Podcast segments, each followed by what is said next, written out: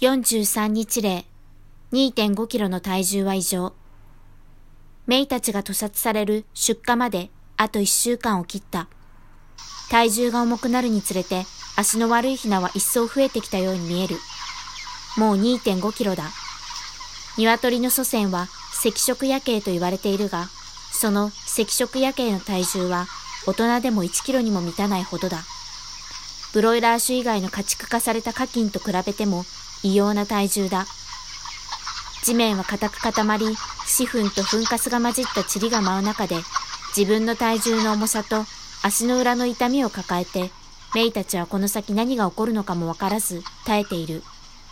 体重2507グラム。環境破壊。環境破壊といえば牛肉のイメージを持つ人が多いかもしれません。牛肉から鶏肉へ切り替えることを推奨する人もいます。しかし、牛肉と比べればマシだというだけであって、実際は鶏肉産業は環境負荷が高いのです。世界中で毎年殺される数百億もの鶏に餌を与えるための大豆を生産するために、大規模な森林が伐採され、気候変動を加速し、野生生物を絶滅に追いやっています。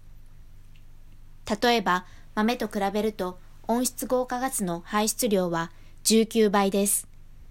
じゃがいもの8倍です。かっこ1000キロカロリーあたりの温室効果ガス、二酸化炭素換算比較。